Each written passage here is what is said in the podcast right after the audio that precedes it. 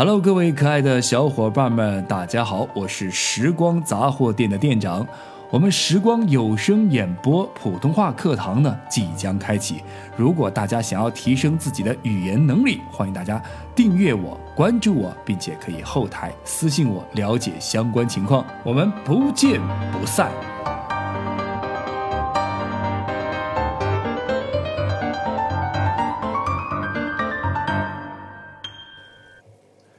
茶余诗词，古诗词背后。妙趣横生的故事。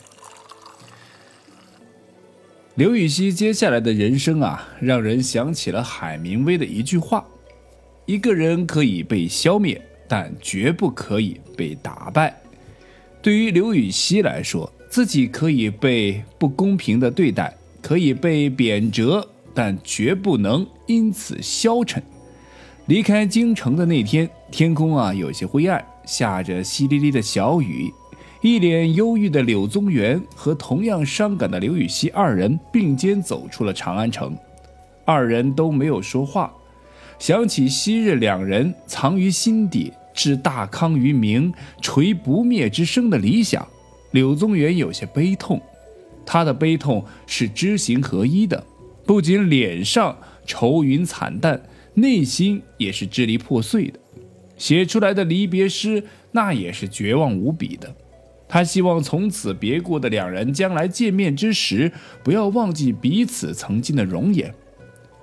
那相比柳宗元忧郁的性子，刘禹锡就要开朗多了。这里就可以看出，童年幸福的人，一生都会被童年治愈。刘禹锡说走就走，没什么大不了的。十八年后，老子又是一条好汉。本着这股不服输的劲儿，他去了朗州做司马，也就是现今的湖南常德市。这个官听起来感觉很大，哎，但是其实很小啊，小到几乎没有什么权利，只是成员班子开会的时候，你有一个位子坐一下而已，那连举手表决的权利都没有啊。说白了就是一个虚名，没有任何职权。一个天才少年，一个学霸级的人物，面对这样一个职场安排，而且还正逢秋天，万物萧条，现在可谓也算是刘禹锡人生的一个秋天了。刚刚经历了一场前所未有的失败，为国为民的政治改革戛然而止，理想幻灭，人生走到了最低谷。然而刘禹锡啊，却写出了这样的秋词。这个秋词啊，一共有两首。第一首：自古逢秋悲寂寥，我言秋日胜春朝。晴空一鹤排云上，便引诗情到碧霄。这是第一首啊。那第二首呢？山明水净夜来霜，蜀树深红出浅黄。世上高楼倾入骨，岂如春色走人狂？自古逢秋悲寂寥。刘禹锡开篇即是议论的起笔，断然否定了前人悲秋的观念啊，表现出了一种积极向上的事情。要知道，诗圣杜甫的秋季，那可是万里悲秋常作客。即使是豪气万丈的诗仙李白，也叹息秋风吹不尽，总是玉关情。而那位雄才大略、北击匈奴的汉武帝，在《秋风词》一开篇当中也说了：“秋风起兮白云飞，草木黄落兮雁南飞。”那到了结尾，更是近乎哀鸣：“少壮几时兮，奈老何？”那只有刘禹锡啊，也只有他给千古肃杀的秋色画上了明媚晴朗的色彩。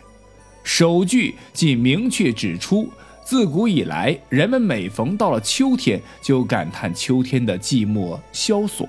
自古和逢，极言悲秋的传统看法的时代久远和思路模式的顽固。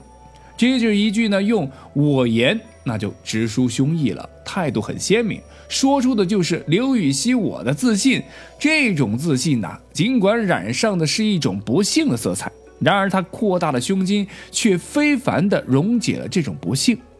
秋日胜春朝”，用对比的手法热情赞美了秋天，说这个秋天呢，比那万物萌生、欣欣向荣的春天更胜过一筹。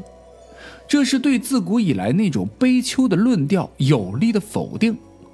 到了第三句，选择了典型事物，具体生动的勾勒出了一幅壮美的画面啊！大家可以看到“晴空一鹤排云上”，你看这个画面是不是很很鲜明啊？很明确。刘禹锡抓住了秋天一鹤凌云这一别致的景观描绘，展现的是秋高气爽、万里晴空、白云漂浮的开阔景象。那凌云的鹤也载着他的诗情，一同遨游到了云霄。虽然这鹤是孤独的，然而它所呈现出来的气势，那可是非凡的。一个排球的这个“排”字所蕴含的深意，尽在不言中了。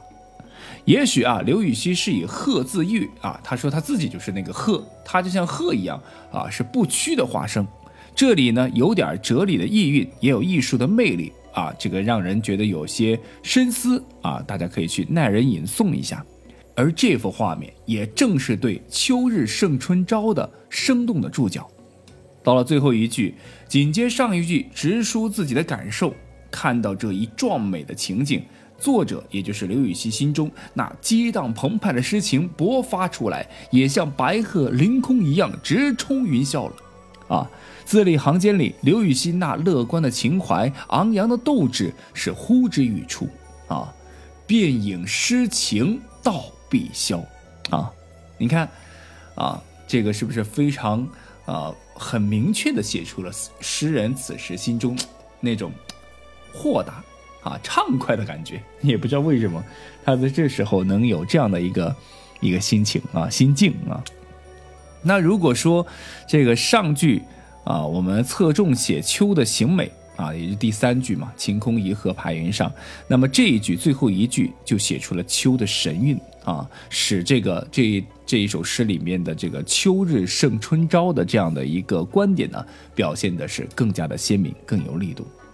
啊，我们写完了这个秋词第一首，啊，刘禹锡呢估计还意犹未尽啊，随即呢又写了第二首来补充一下。其实这两首秋词的主题是相同的，但是各写一面，又可以独立的成章，也可以互为补充。不管怎么样，通过这首秋词，我们可以看到刘禹锡是多么的乐观主义，多么的超凡脱俗的人，才能在人生最低谷的时候写出这样积极向上的传世诗句。与此同时，刘禹锡的诗句里已经开始有了一些未来被称为诗豪的雏形。那在朗州做这个司马的刘禹锡呢，可谓是无聊至极啊！因为这本来就是一个可有可无的官职，没有半点事儿要去做。那既然没有事儿做，那我刘禹锡呢就只能到处玩玩，到处走走。刘禹锡在朗州呢，经常散心的地方，哎，叫做桃花源。当然，这个桃花源不是现在重庆酉阳的那个桃花源啊，而是湖南常德的桃花源。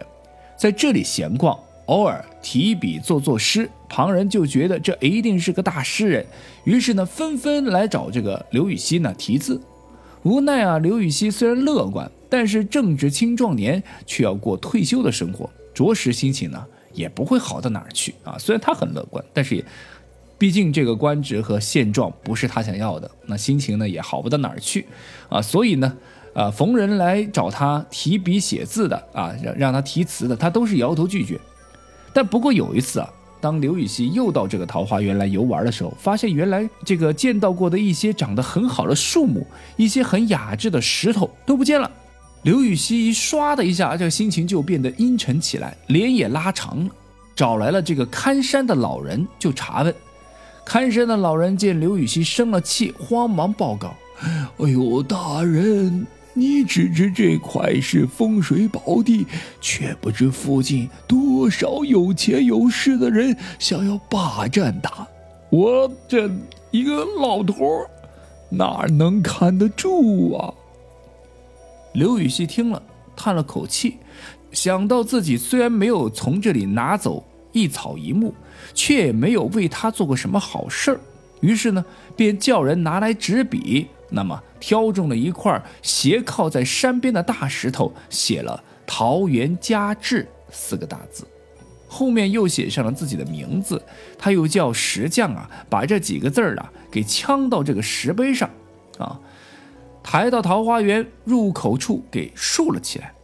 后来那些有钱有势的人来了，一到入口处呢，抬头就看见那块大石碑，知道我们的司马大人刘禹锡要保护桃花源，那也就只好啊，非常遗憾的说：“哎呀，既然刘司马提了字又立了碑，今后谁也不准拿走这里的一草一木了。”哎，据说呀，桃花源就这样被保护下来。后人感激刘禹锡呢，便把这块碑呀叫做镇山碑。